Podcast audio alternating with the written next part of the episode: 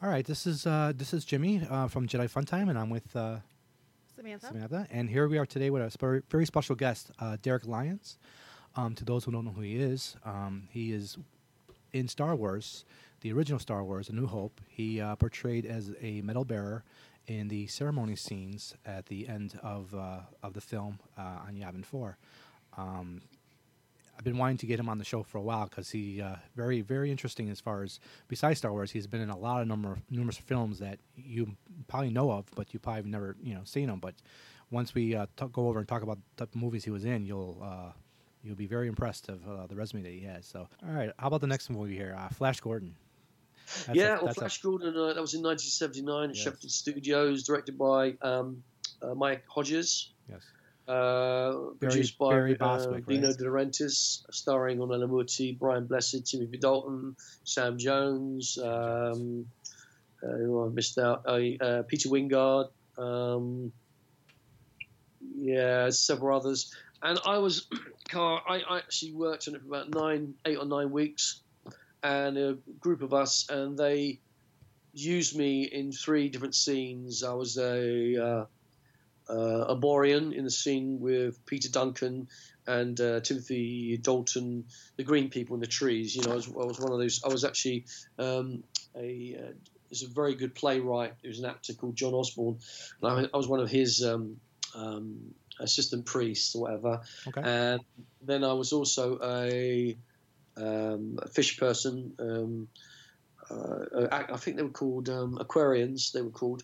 Mm-hmm. And we had to learn this special movement and get choreographed to do this special fish kind of movement with our head, and we've got this basic shower curtain. Yeah, we've got all silver underpants on. You call mm-hmm. pants, very tight ones like Speedos, with this see-through sequin kind of shower curtain with this big. Cover over our head, clear as perspex, because obviously we're meant to be fish people who only can breathe underwater. So you got to believe that these people are in the actual plastic helmet is water in there, so they're just breathing through the water, and obviously moving our mouth like fish. And the other, I was also a manga man with Melody Anderson, holding her. And so I was in quite a few scenes really, and okay. We actually earned. I mean, it was unbelievable amount of money. They reckon it was mafia money, and it was. We were taking away about almost $150 a day. Nice. Wow. Or every single one of us was making that much money, because you got money for the hours you did, and pro rata, and wearing a costume, being uncomfortable in a certain costume, and all that stuff. Right. Yeah, so it was great. Dancing in your underpants. That usually pays pretty well. I spoke to Peter Wingard about it, and he's an actor. He's still around. He did Jason King, and he's great English character actor, and he's an openly gay person. He's in his, I think he's in the 80s now. And I met him a few years ago, and I said, Peter, I said, because you knew a friend of mine called Alan Meacham, called Butch. And she said, oh, yeah. And I said to him, what costume were you wearing, Derek? And I said, well, Peter, I was wearing 3 costumes, but one particular one was this little number with little silver underpants, mm-hmm. And he looked at me and he says, you can guess where I was looking, Derek. I said, you naughty man, stop that. But yeah, and I actually end up in a. I say this in the Flash Gordon film. I end up smoking a joint with Richard O'Brien, who's the guy who actually made the film, the Rocky Horror Picture Show. Okay. Mm-hmm. Yes. Mm-hmm. This guy wrote it. Yeah. And. Brian Blessed, it was fantastic, and I got on very well with the most beautiful, one of my kind of loves of my life, I suppose, Ornella Muti, the Italian actress, who I'm still kind of friends to this day, and I hopefully this year will get to see her. I haven't seen her for years, in Rome. I'll hopefully get to see her. Very nice. But I got on very well with her, and I used to go to her dressing room quite frequently, and I used to see her dressed in the changing room, you know, when she got her makeup on in the morning. I would say to her, Ornella, tutto molto bella, and she goes, oh, bravo, grazie, Derek, you know. She would say, you know, my Italian, I can't remember my Italian, but yes. She would say, I said, you're very beautiful. Tu sei molto bella. I said, tutto molto bella. And she was very lovely. But it was a great movie to work. I mean, Sam Jones was wonderful. He used to play cards with the supporting artists, and you know, Topol was there as well, the great Jewish actor, Israeli actor Topol, wonderful man. He did that film Fiddler on the Roof. I don't know if you know that film. He's a great guy. And classics over here. Yeah, it was a great film to work on. You know, I just loved every day. It was easy to get to as well. You know, Shepperton from where I was living. Yeah. Very cool. Yeah. Great film. Yeah. All right. Well, let's move on to Superman. You weren't in the first Superman, but you were in Superman 2, 3, and 4. It seems like, huh? Exactly. Yeah, I worked on 2. I was we filmed with the scene with Zod. Yes, I remember that scene very well. It's amazing to know that you were the officer or the soldier behind the scene with the cars flipped over and everything, right? Yeah. There's this, what we did. They built this set in the middle of a field somewhere, which had the perspective. So from when you looked at it from where Zod was standing, great Terrence Stamp, and you look down the road, you can see it goes thinner and thinner and thinner. In fact, it was actually a very short area, really, but they tapered it so it looked like a longer road or longer kind of town. Yes. But we started at one end. It took us all the time, and we had the rifles with the blanks in it, and we're walking up, and there's a scene where. I think Zod or Non, played by what's his name? I can picture him. I just can't think of his name. It's something. Is it O'Halloran or something? Or Jack O'Halloran. Great. He's a good friend. I spoke to him a few times on the phone. Yeah, Jack, and it's either him or Aura, Sarah Douglas. Yes. And the person goes up, and they obviously got him on a crane, putting him up, and she does it with the eyes, you know, and then he falls down. Well, there's just behind there, there's this guy shooting his rifle, and that's me. And then eventually, as we get closer, I'm the second person in that set. We're next to Jack O'Halloran. I'm on my knees, and you see me looking at him and doing my little bit of acting, you know.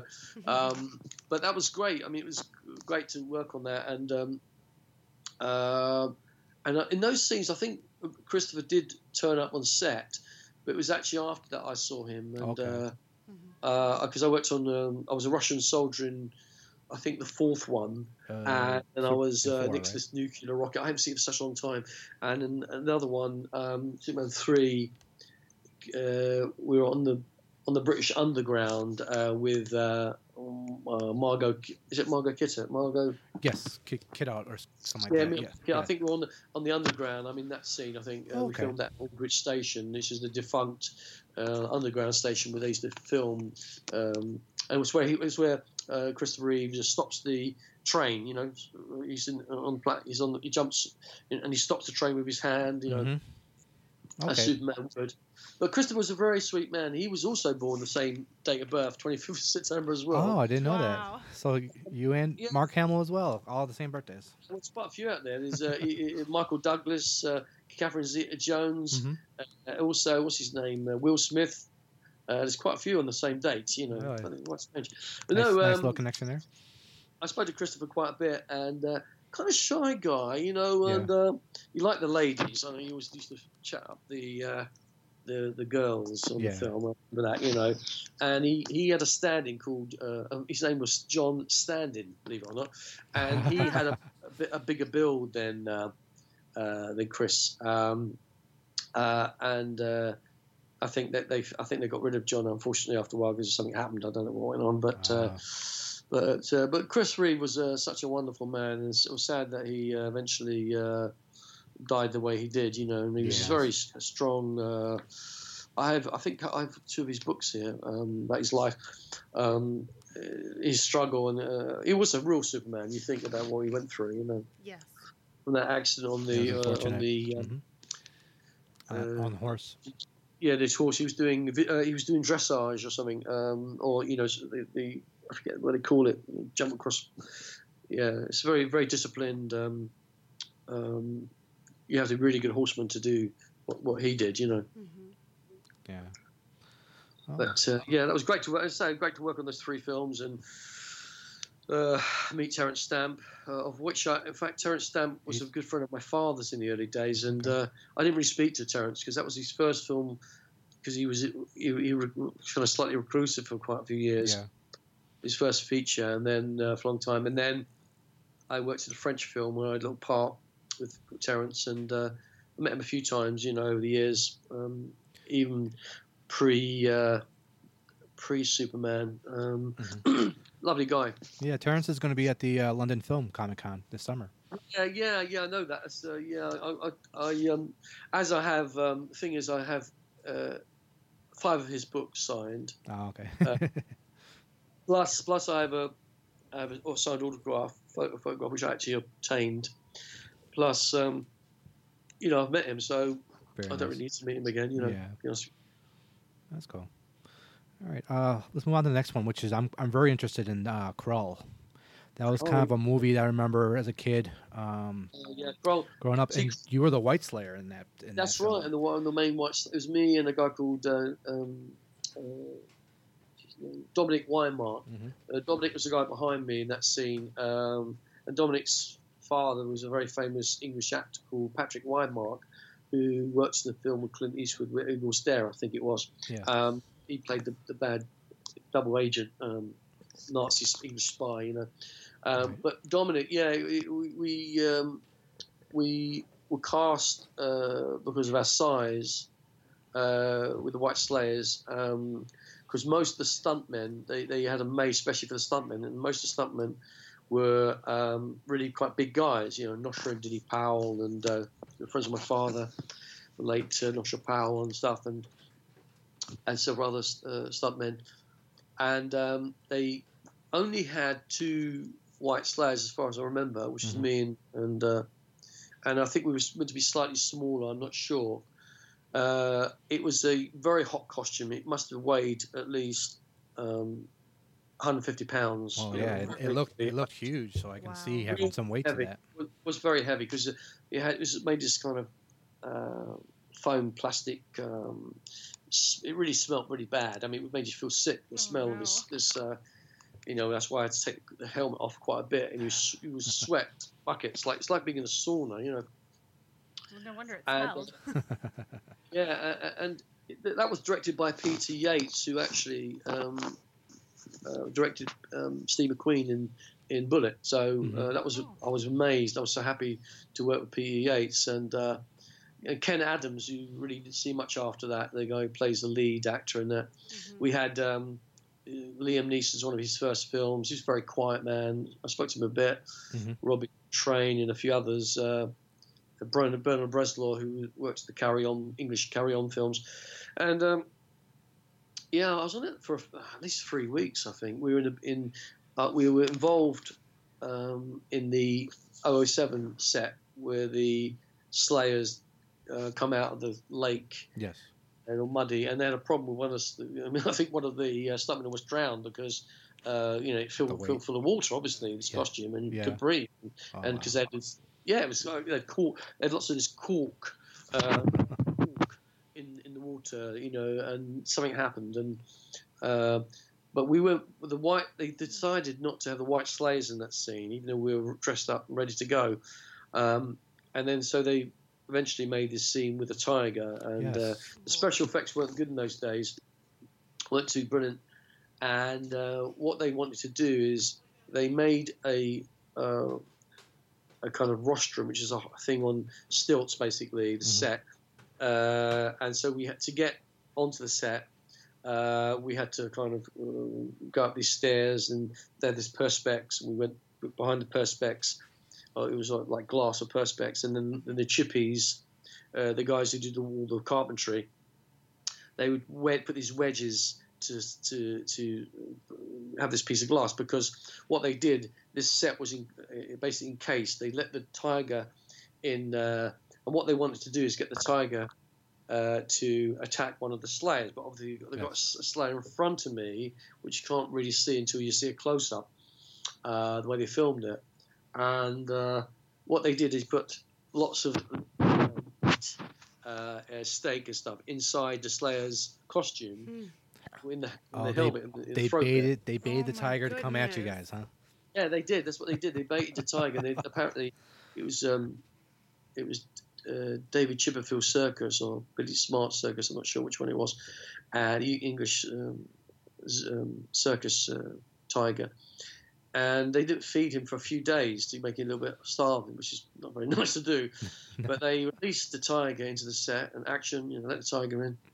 And the tiger ignored the Slayer with meat and wanted fresh meat, obviously. So it came right at you? And these tigers, they weigh a ton, they're really heavy. And he ran forward and he hit the glass or the perspex. And there's me, because we had to go towards the tiger. Mm-hmm. And then react to it. And just before that scene, I did a scene when I walked through, and the boy and you see me going. I point my like ray gun thing at the boy, even though I did see the boy, and he says Slayers, and I shoot him. Mm-hmm. I think I shoot him, and then next cuts then to us in that same area, and then the tiger gets in because I think it was actually. One of the characters, he can turn himself into a tiger, and it's him who attacks, me. But anyway, what the tiger did, he knocked the glass and literally got his paws around and managed to tilt the glass so that it could actually get his claw almost on my side, where really? On the glass, wrapping around the glass. Wow! Well, and the thing is, there's no way out for us. Yeah, we were in a cage ourselves. We were about 15 feet off from the ground. There's no exit at the back of us. They put us in this area with 150 pounds worth of costume on. What's that? With 150 pounds worth of costume on. Exactly, and imagine you're walking. As you walk, you're tilting. You're stumbling from side to side. Very difficult to describe it. You're going from one side to another side and moving your whole body to make the costume move. Mm-hmm. And really, you could not run with it. There's no way in hell you could run with this thing on. And it could be 100 pounds, but it was very heavy, and I was much skinnier then, thinner. So we did about 5 or 6, 7 takes, 10 takes until the tiger tried, and it still kept them going for us. Mm-hmm. So anyway, when you see the movie, you see the tiger hitting that.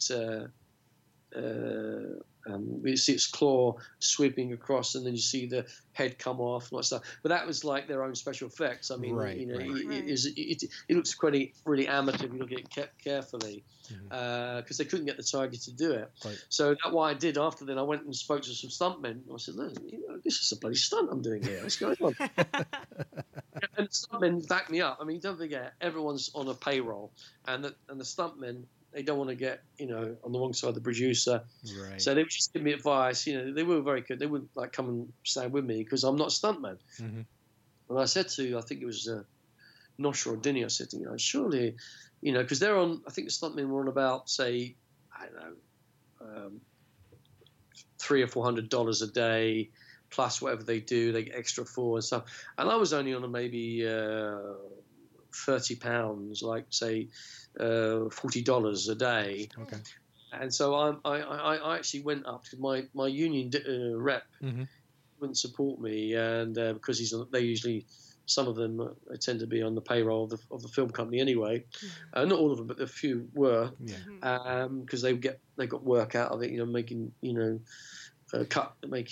deals, with their side, so they can make money. But anyway, so I went up to the producer. I said, "Look, me and Dominic, we did this scene. We did it like 10 times. We're up in this thing. The tiger. It really made us. It was quite frightening. But we finished it. We could have walked off set, but we continued with it. This is a kind of stunt. So I ended up with I think almost $500 that day." for doing it with a special action, because they gave me the money from what I was getting normally, plus they put stunt money on top. So I was very happy, you know. Right. But it's about 350 English pounds, so, yeah, you know, in those days. So right. Well, let's start that day over, though. So you pulled up on sets. You probably read your script, because you probably didn't take your scripts home. You probably got your script of what scene you were doing, and you read the script and said, oh, I'm going to have a tiger come attack me. Yeah, it's basically on the script. It basically, I haven't got it anymore. Should have kept, I gave away, but on that scene, it basically had the scene tiger attack Slayer, mm-hmm. Two Slayers, you know, walk forward in the tunnel thing. I forget what they call it, and then Slayer. It's only like on one page really, the literal the action, because it's visual, isn't it really? And that's it. Yeah, that's all we knew. You know, that's all I was. I had. Right. You know, there's no dialogue, obviously, because you're a Navy. And, yeah. So I'm sure you were probably saying, "What did I sign up for? I didn't sign up for this." And then you got paid at the end of the day, and you're like, "Oh wow, okay. When are we doing this again?" You had to fight for that pay.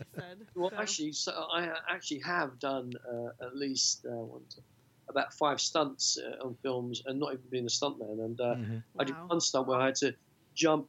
We filmed it in Stockwell, which is near Brixton in England, near where I live, near South London. And I had to, they said, oh, you're going to be doubling this actor. Because I did stand in and double. I even doubled and stood in. I was the lead stand in several years ago for Alec Baldwin. Okay. He and the producer chose me for this film called Second Nature, which I was the lead guy. Cool. I did everything for Alec. But in this other film I was working on, they said, what are you going to do, Derek? You're going to get on that roof there. Yeah, okay. We'll give you a ladder to get up there, fine. And what you're going to do is see the other side, the other roof, you're going to stretch yourself along, hold the what do you call it now, the pipes, you know, where the water pipes are, you know, outside the house, and you're going to stretch your leg across, get that side, grab the other pole, and like swing yourself across. Wow! And the girl's going to follow you. I said, "You're hanging by the gutters." Listen, this right. We were at least 25 feet from the ground. Jesus. Oh my goodness! And it was just behind Stockwell Station, Victoria Station, on the Victoria Line. I remember doing it, and we did it about 5 times up, because I'm quite agiletic anyway. And I did it. Mm-hmm. Then the actor decided, oh, I can do it, because they dressed me like the actor. Okay. And they really should have, because I was put on the spot really. I should have said, no, this is a stunt. You need to get the stunt. But, you know, they're paying me a supporting artist fee. Yeah. Anyway. Hard to say no, right? Yeah, well, you do it. You do it. I was professional. So did it. And then at the end, you get signed off. In those days, you used to get cash. You know, you pay your insurance and your tax, mm-hmm. Your stuff. Well, you tax yourself, but they'll pay you. You sign this piece of paper, they get copies of it, etc. You get paid you get daily paid, which is good. Right. And I said, look, you know, it's a stunt. You know, I'm jumping across there, and I had to argue for half an hour with them, and they gave me a little bit on top, but it was nothing really for what I should have got. I also did another film with Bob Hoskins, yes. Mm-hmm. called Lisa, with mm-hmm. Michael Caine, and. What's his name? Oh, Jordan. I can't remember his name. The guy, you know, the director, Neil Jordan. That's right. Okay. He said to me, "Look, we've got this scene. We're filming at Brighton on the pier. Could you, if when Bob comes through that door, you can walk across. He's going to knock you down. Is that okay?" I said, "Yeah, that's okay. No, I don't mind that." Because I did martial arts, I was quite just in the 80s. Anyway, I'm walking across, I've got this leather jacket on, and then suddenly you come, and then Bob Hoskins was like a little bulldog, you know, and quite a stocky man, and he you know the guy I'm talking about, he was in Who Framed Roger Rabbit. And stuff. Yep, Roger Rabbit. Yep. He comes lurching to me, elbows me. I go whack, I go fall down right to the floor. Anyway. Maybe 7, 8 times later, he kept coming up to me and said, are you all right, son? You all right, son? I said, I'm fine. I'm really okay. But my shoulder, for years, I had such pain in my shoulder. Oh, really? And I got paid very well for that. And but if you watch Mona Lisa, you see this guy get knocked down. It's me. Oh. I mean, I've done bits and pieces, yeah. Because I did train briefly to be a stuntman. That was in the 90s, though, but I was a bit too old for it, really. I had most of the qualifications. You needed 6 then. But funny enough, even though I had fencing, they the stunt union at the time said, "Oh no, we don't do many sword stuff anymore. We don't really need that qualification." Oh, yeah. And then Zorro comes out, and then Lord of the Rings comes out. You know, because it went away from the sword swashbuckling for a while. Yeah, Three Musketeers, that kind of stuff, right? Did you ever meet my late friend Richard Bonehill? I was going to add, when you mentioned fencing, I was going to bring him up if you knew him, because I heard he was very avid. He was a very good professional fencer. Richard was one of my dearest friends, close friend. We stood in on Last Days of Pompeii and several other movies together. I mean, he doubled Christopher Lambert in Highlander. Wow. And I used to talk with him. We when I first started doing the convention in 2006, he and this woman who's now departed as well, called Christine Hewitt, one of the Tonika twins from the Cantina scene. They're the two people who helped me. Gave me the guidance on the conventions and like, don't do anything for nothing, Derek. And the ins and outs. Very good advice. Richard was very particularly good. Which Christine got me to Japan, which is very nice. We got to I went to Japan in 2007 to promote the action figure Rebel Underguard. You know, and obviously myself and. And also Richard Bonehill, he just gave me guidance, and we spoke to each other most every other week or every month or every 2 months, 3 months. And then I spoke to him about almost a year and a half ago now. I spoke to him maybe about 2 months before he died, he was a great guy. He always used to wind me up because I said, I fence, Richard, and I do this. And he used to have that laugh. He's like, ah, ha, ha, ha, Derek, yeah. It was that funny laugh. But no, what happened funny enough, 3 years ago, I came back from Sweden because I lived there as well, and my girlfriend and I came back, and because I have several health conditions, I've got this thing called severe sleep apnea. I stop breathing when I go to deep sleep, and if I put weight on, it's a problem, and etc. And I was extremely tired, and I decided, I got home and maybe the same day, and I pulled the cupboard out, which I have in front of me. I can see now. It's about 3.5 feet from the ground. And on that, I had this kind of Buddha stuff, like kind of Buddhism and Hinduism and stuff. So I got this Buddha head, and the Buddha head weighs at least 12 pounds, and it's obviously metal, brass, and bronze. So I pulled the cupboard out, and I've got because I have a stereo, I have a deck, and I put the plugs back in, switched them on. I thought I might as well hoover, and I started hoovering, cleaning the place. And I didn't hear it. I was on my knees, and my head was to the floor almost, and the bloody Buddha fell off the back of the cupboard and hit me on the head, knocked me out. Oh, wow. No, it was quite serious. I was past that for I don't know how long, and the ambulance came. I got them to come, and 7 hours in the hospital and scan, and I've got a thing called mild traumatic brain injury, which does affect me sometimes. I'm all right at the moment, but it did affect my speech for 2 years, and that's why my recall sometimes. I'm usually really perfect on recall with names and places and dates, but. It's been a problem since that time. Yeah. But I remember bringing Richard about a week later, just during that week. And I said, Richard, what happened to me the other day? He said, what happened, Dad? What happened? I said, look, I almost killed myself. What do you mean? I said, well, the Buddha fell on my head. He goes, I can't believe it, Derek. He says, I can imagine this, Derek. Star Wars actor, death by Buddha, instant karma. He's laughing his head off down the phone to me, and he couldn't stop. He couldn't stop laughing. I said, look, it was serious. They said another 4 inches, and I'd have been dead. He goes, yeah, okay. Another 4 inches, he'd been dead. Buddha kills Derek, And he kept making all these jokes up, He was so funny, And no, ideally, I've got a picture in the hallway which he gave me, a signed picture. Because I appeared with him at I think a couple conventions, and I dearly miss him and a few other people. Obviously, John Hurt died this week, and this guy called Gordon Kay. I knew Gordon very well, and all these people. I mean, Carrie Fisher, who sadly died, and I actually was invited to meet her the week she was in the UK. Oh. Someone said, you know, would you? Yeah, I was meant to go down to London to get. Someone said, well, would you mind getting a signed book for me? And so I've met Carrie so many times. I don't want to queue up and this and that. And I should have really gone, and I regret that. And then, you know, day later she flew back, and then that happened, right? But she died. You know, she died on the plane. You know, she was totally. She was dead. She was basically dead on the plane. I mean, it was 10 minutes. With no oxygen. You know, brain starved. They tried to revive her. Right. Pardon? They tried to revive her on the plane, but it.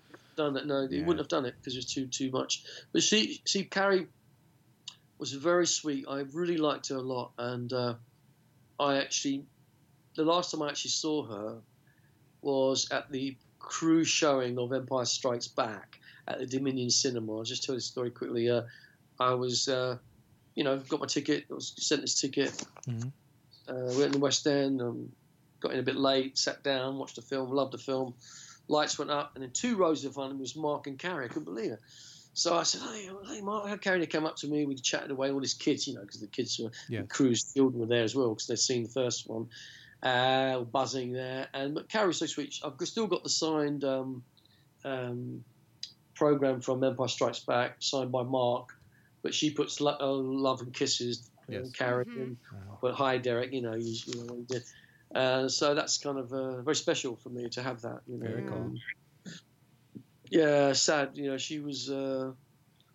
She had a lot of problems with her bipolarism and the drugs over the years, and it's kind of sad, really. You know, she was a really lovely person. You know, she loved her fans because she'd attend the conventions. I seen her a few times, and it's wonderful. You know, she was good. So it's just tragic. So it just it shows enjoy life while you're still on this planet. That's what you have to. I mean, it's like I would say to all your people listening is that. You know, there's certain people that you haven't spoke to for the last month, or you haven't seen family members, or life's so short it can be just taken right like that. You know, blink of an eye, and you gotta, I mean, people I should have kept in contact with who are sadly not here anymore, and no one knows when your time's up. And hopefully, be swift. Eventually, just it'd be great to just go, because like even that thing, that Buddha head falling in my head, right? And my friend's a Catholic, she's Catholic Monroe. She says, Derek, you've got to become a Catholic like me, forget all that Buddhist stuff. Look, it's a sign from God. I could just see her saying that. Yes, what's that? I could just picture that.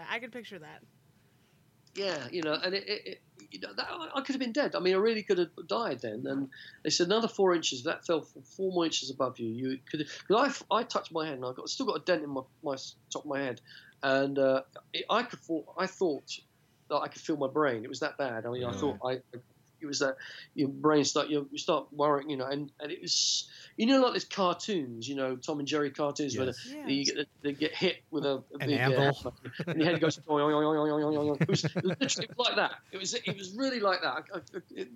I can't describe it any other way apart from that. That was a good sound effect, though. It sounded exactly like like an anvil dropped on you or a piano in Tom and Jerry. Exactly, yeah. So.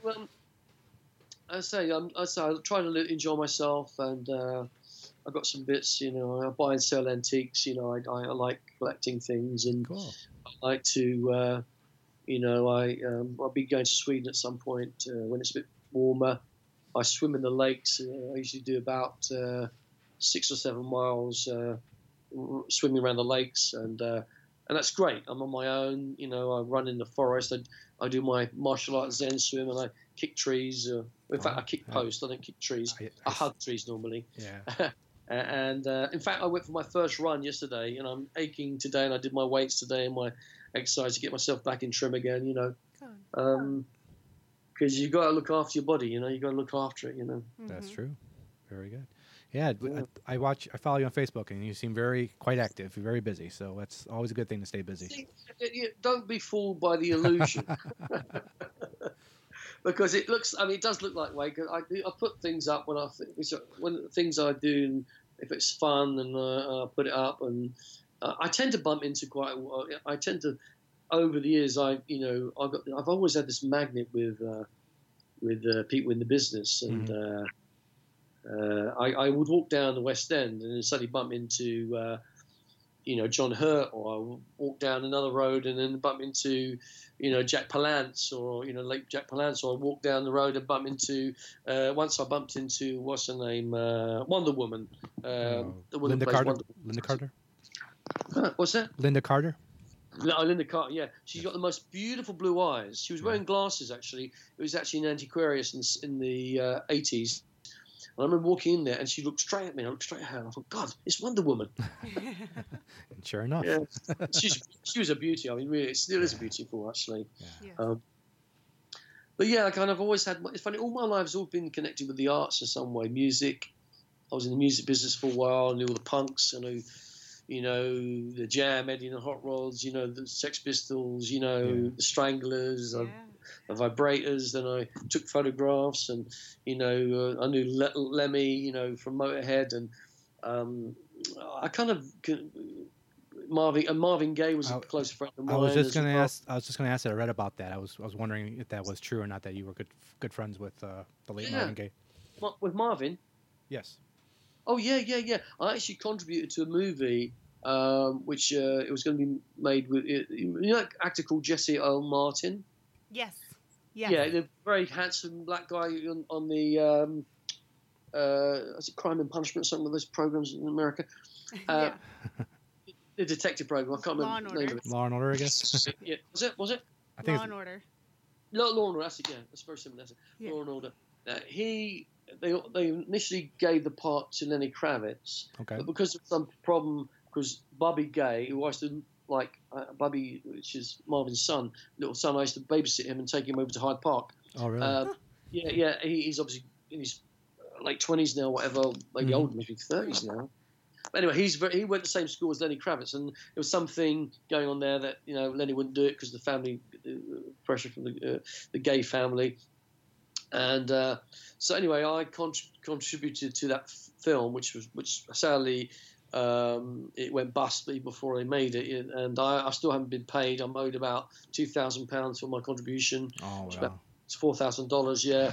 Julian Temple, you give me that money. And right. I met Marvin when I worked in. I left the business for a year and maybe 2 years. I did it was actually Quadrophenia, The Shining. That's right. In 1980, I worked in Carnaby Street, very famous Carnaby Street. Okay. Swingy 60s kind of thing. This was the set, 70s, late 80s, late 70s. And I went to get some coffees one day, and I walked down the road. I usually go to Marshall Street, which is literally around the corner from me. But then I walked down to Forward's Place, and I suddenly saw this guy, maybe 100 yards away from me, and I went up to him. It's almost like predestined thing. And I put my hand out and said, hello, Marvin Gaye. Now, the only time I ever heard of Marvin was when I was doing Star Wars, when I was at college, at Camden College University. Yes. In North London. My music teacher, Bruno, who looked exactly like John Lennon, by the way. He looked exactly between John Lennon and imagine someone who looks like Dustin Hoffman, but also looks like John Lennon, similar height, but... as Dustin. Anyway, he gave me, he said, Derek, listen, this is this album. And it's What's Going On, so that's the only time I ever heard of Marvin Gaye. Yeah. So then 4 years go by. I walk down, I start speaking to him. I said, what are you doing here? And he said, well, I'm here and I'm doing this and the other. And my assistant, Jim, is getting me some English fish and chips because I haven't had those. And I said, would you come and meet some friends? Yeah, okay. So he left his assistant. Oh, no. Sure. Walked away down Forbes Place, down Carnaby Street, walked into we had two shops there I worked for, the poster shop. Walked in there, and I said, Maria, I'd like to meet Marvin Gaye. She went, oh, she couldn't believe it. She was like shocked. Mm-hmm. And then I took her to the other store, and with friend Billy, and they went mad. But I still didn't really get it. I knew he was Marvin Gaye, but I didn't really, worked in the film business. And, you know, then I went to.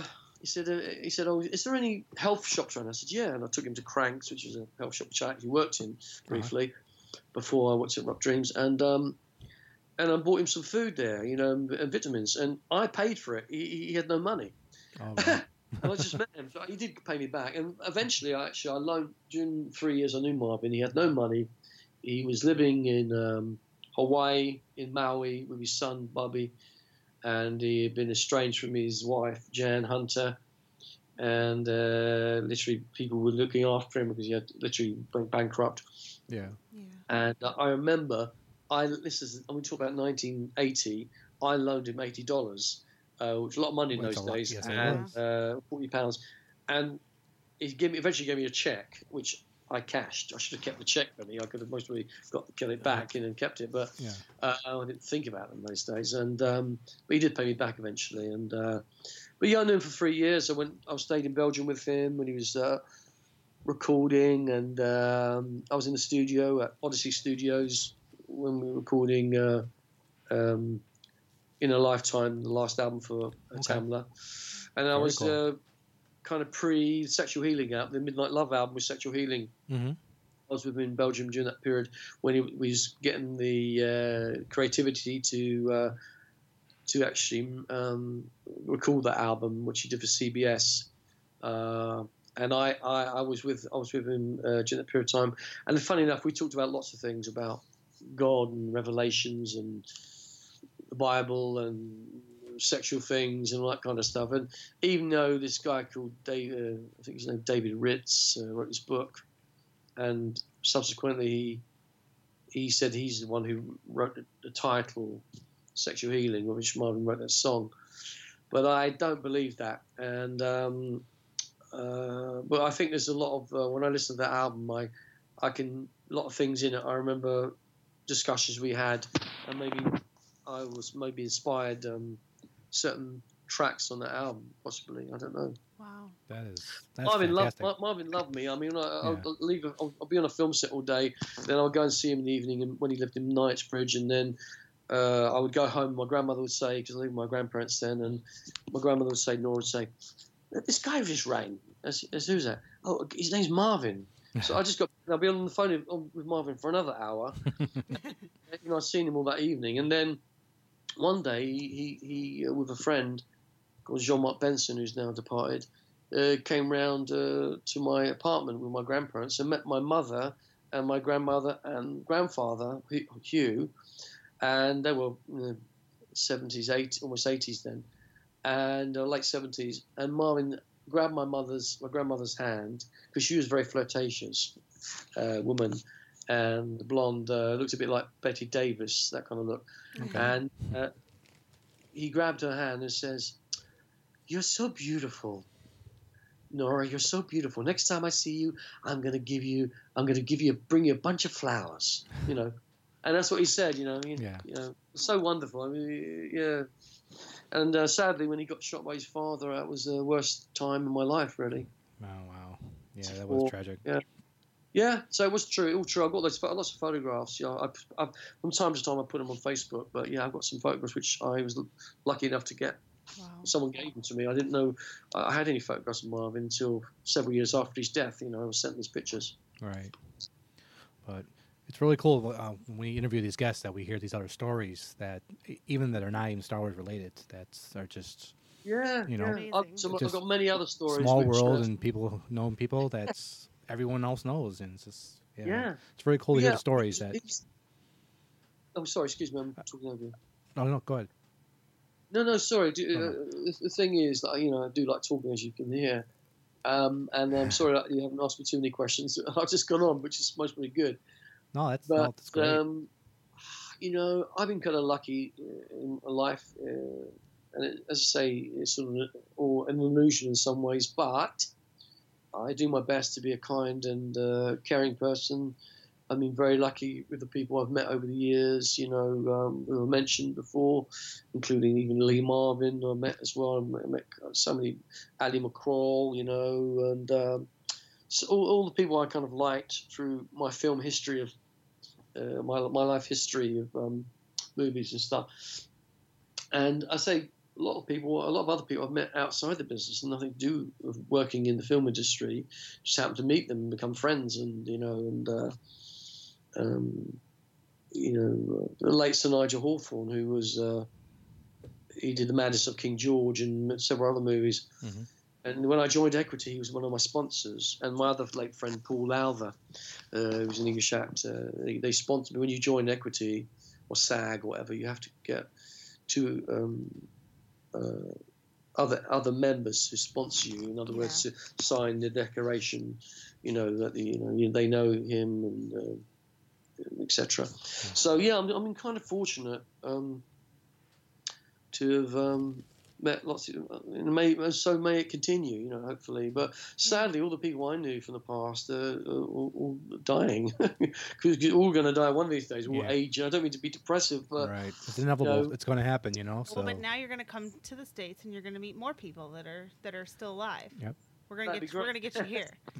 Well, I'd love to. You may have seen that photograph of me and Mark Hamill together. Yes. I'd love to. You know, I've put some feelers out over the years, but Mark's never really kind of got back to me in any capacity. And I thought it's a shame, really, because I like to just meet up with him and have a beer, or just have a chat with him. Be nice. Right. The only people I've seen since after that are.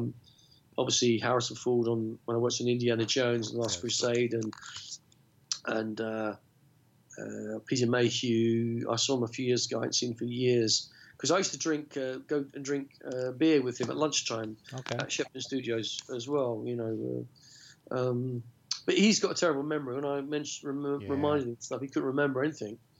I kind of. But I say good friends like Barry Holland and... Barry's a good guy. I chat with him a lot. Mm-hmm. Yeah. But another friend of mine called Alan Austin, who I've helped. I've helped several people. I actually helped Pam, you know.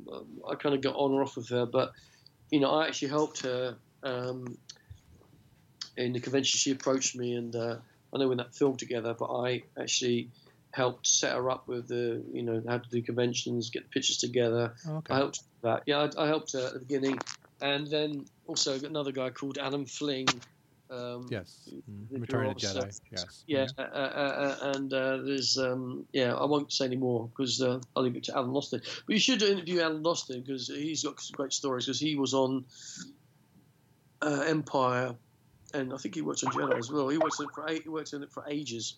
And, he's got some great stories about him and Carrie Fisher, and I won't tell you because he'll tell you the stories. They're very funny. So I recommend you. I will suggest you to him. Well, thank you. And you must interview him because he's got some really great stories, and he was He is the guy who puts Harrison in the pod, along with this other actor who he told me is John Moggeridge. That's it. Mm-hmm. They're the two who do the Harrison Ford thing. And he's also one of the wingmen with Billy D. Williams, you know, with the blue costume, of which the great Klaus Eddy. Mm-hmm. No, I'm trying to think. I'm trying to think. What's his name? Alan Harris. That's who I thought you were talking. I think you said Alan like Roscoe or something. I thought you meant Alan Harris. I like Alan very much, and Alan Harris. Because he's the original person who was fitted for Boba Fett. You know, the costume was fitted on him. Right. Well, see, Jeremy's very lucky, and I don't want to put it. Say this to you. It was his brother Robert who helped him. And he got the right time, and you got the Boba Fett gig. And very lucky. As you know, it's all about luck too, as far as getting these gigs and these roles and absolutely. It's very lucky. So, it's a lot to do with luck and being in the right place, right time, and taking it. And you never know where it's going to go, and you just go along with it. And but yeah, I've seen Jeremy for quite a while. I really like Jeremy actually. So. He's a very kind man, you know. And, I made him laugh a few times, so he likes my humour. Right. So yeah, he's coming to the States in a couple of months, so I'll be meeting him as well. So yeah, give him a regards to him. Yeah. So we'll do. All right, Derek, we'll end the show on that note. And thank you so much for your time. Yeah, thanks for coming on. Stories. Like, you've had almost 2 hours with me. You're a lucky boy. I know. We appreciate it. I didn't think it'd go long, but you know how it goes, and it's just hearing the stories is just amazing. It's the show we love hearing behind the scenes and what actors are doing today and stuff. So it's great that you're still out there, you're still in the circuit, you're still doing shows. As I say, everything I've said to you is totally 100% honest and true. And I may have said things which some people may love or may hate. I don't know, but at least I want to go out this world eventually and say, well, I did it my way, as Frank Sinatra would say. Right. and I did it my way, and now the end is near, and so we face our final curtain. And that's may the force be with you, Jimmy, and was it? Samantha, excuse me. No. Samantha, my mind is a bit tired. In fact, Derek is ready to have a pizza. Pizza sounds good. Enjoy. Yep. So, well, until next time, Derek, we'll definitely catch you soon, definitely at a convention or maybe some kind of an event in the near future. Yeah, let me know. Give me a Derek Lyons website, and obviously I have autographs, which people can order through the website if they wish. And we'll put a link on your website so that people know where to get any merchandise and stuff. So I've got these nice 30th anniversary medals, which I've got a hold of a few. So I've been selling those through Facebook actually, and I don't know how long it's going to last. I just happened to find some it's very hard to get hold of. But I'm getting this other one made up. You know, a friend of mine's a very good cosplayer, costume maker. Prop maker, prop maker. Yeah, he's fantastic, and he's making this really amazing medal. And so that would be kind of that's already sold. Disney made a replica one a couple of years ago. I don't know if you know about that one. It was like an anniversary special. I ended up getting one. A friend of mine ended up buying me one from Disney, so I have one of those, which I need to get you guys to sign. So. Yeah, absolutely. I've actually got the Master Replicas one, the gold one. Okay. Yeah, it's very similar to that one. Yeah. Yeah, this one, the first one, Master Replicas one, is fabulous, and I still have it here. I've seen the other versions out there. They're kind of okay, Right. Well, listen, thank you so much. Yes, Derek, I won't hold you up on that pizza, so thanks again for coming on the show. And watch out for Buddha. Watch out for the Buddhas flying. Yeah, blessings to both of you. Thank you. And we'll talk to you soon. Yeah, God bless. Thank you. Bye-bye. Thanks. Bye.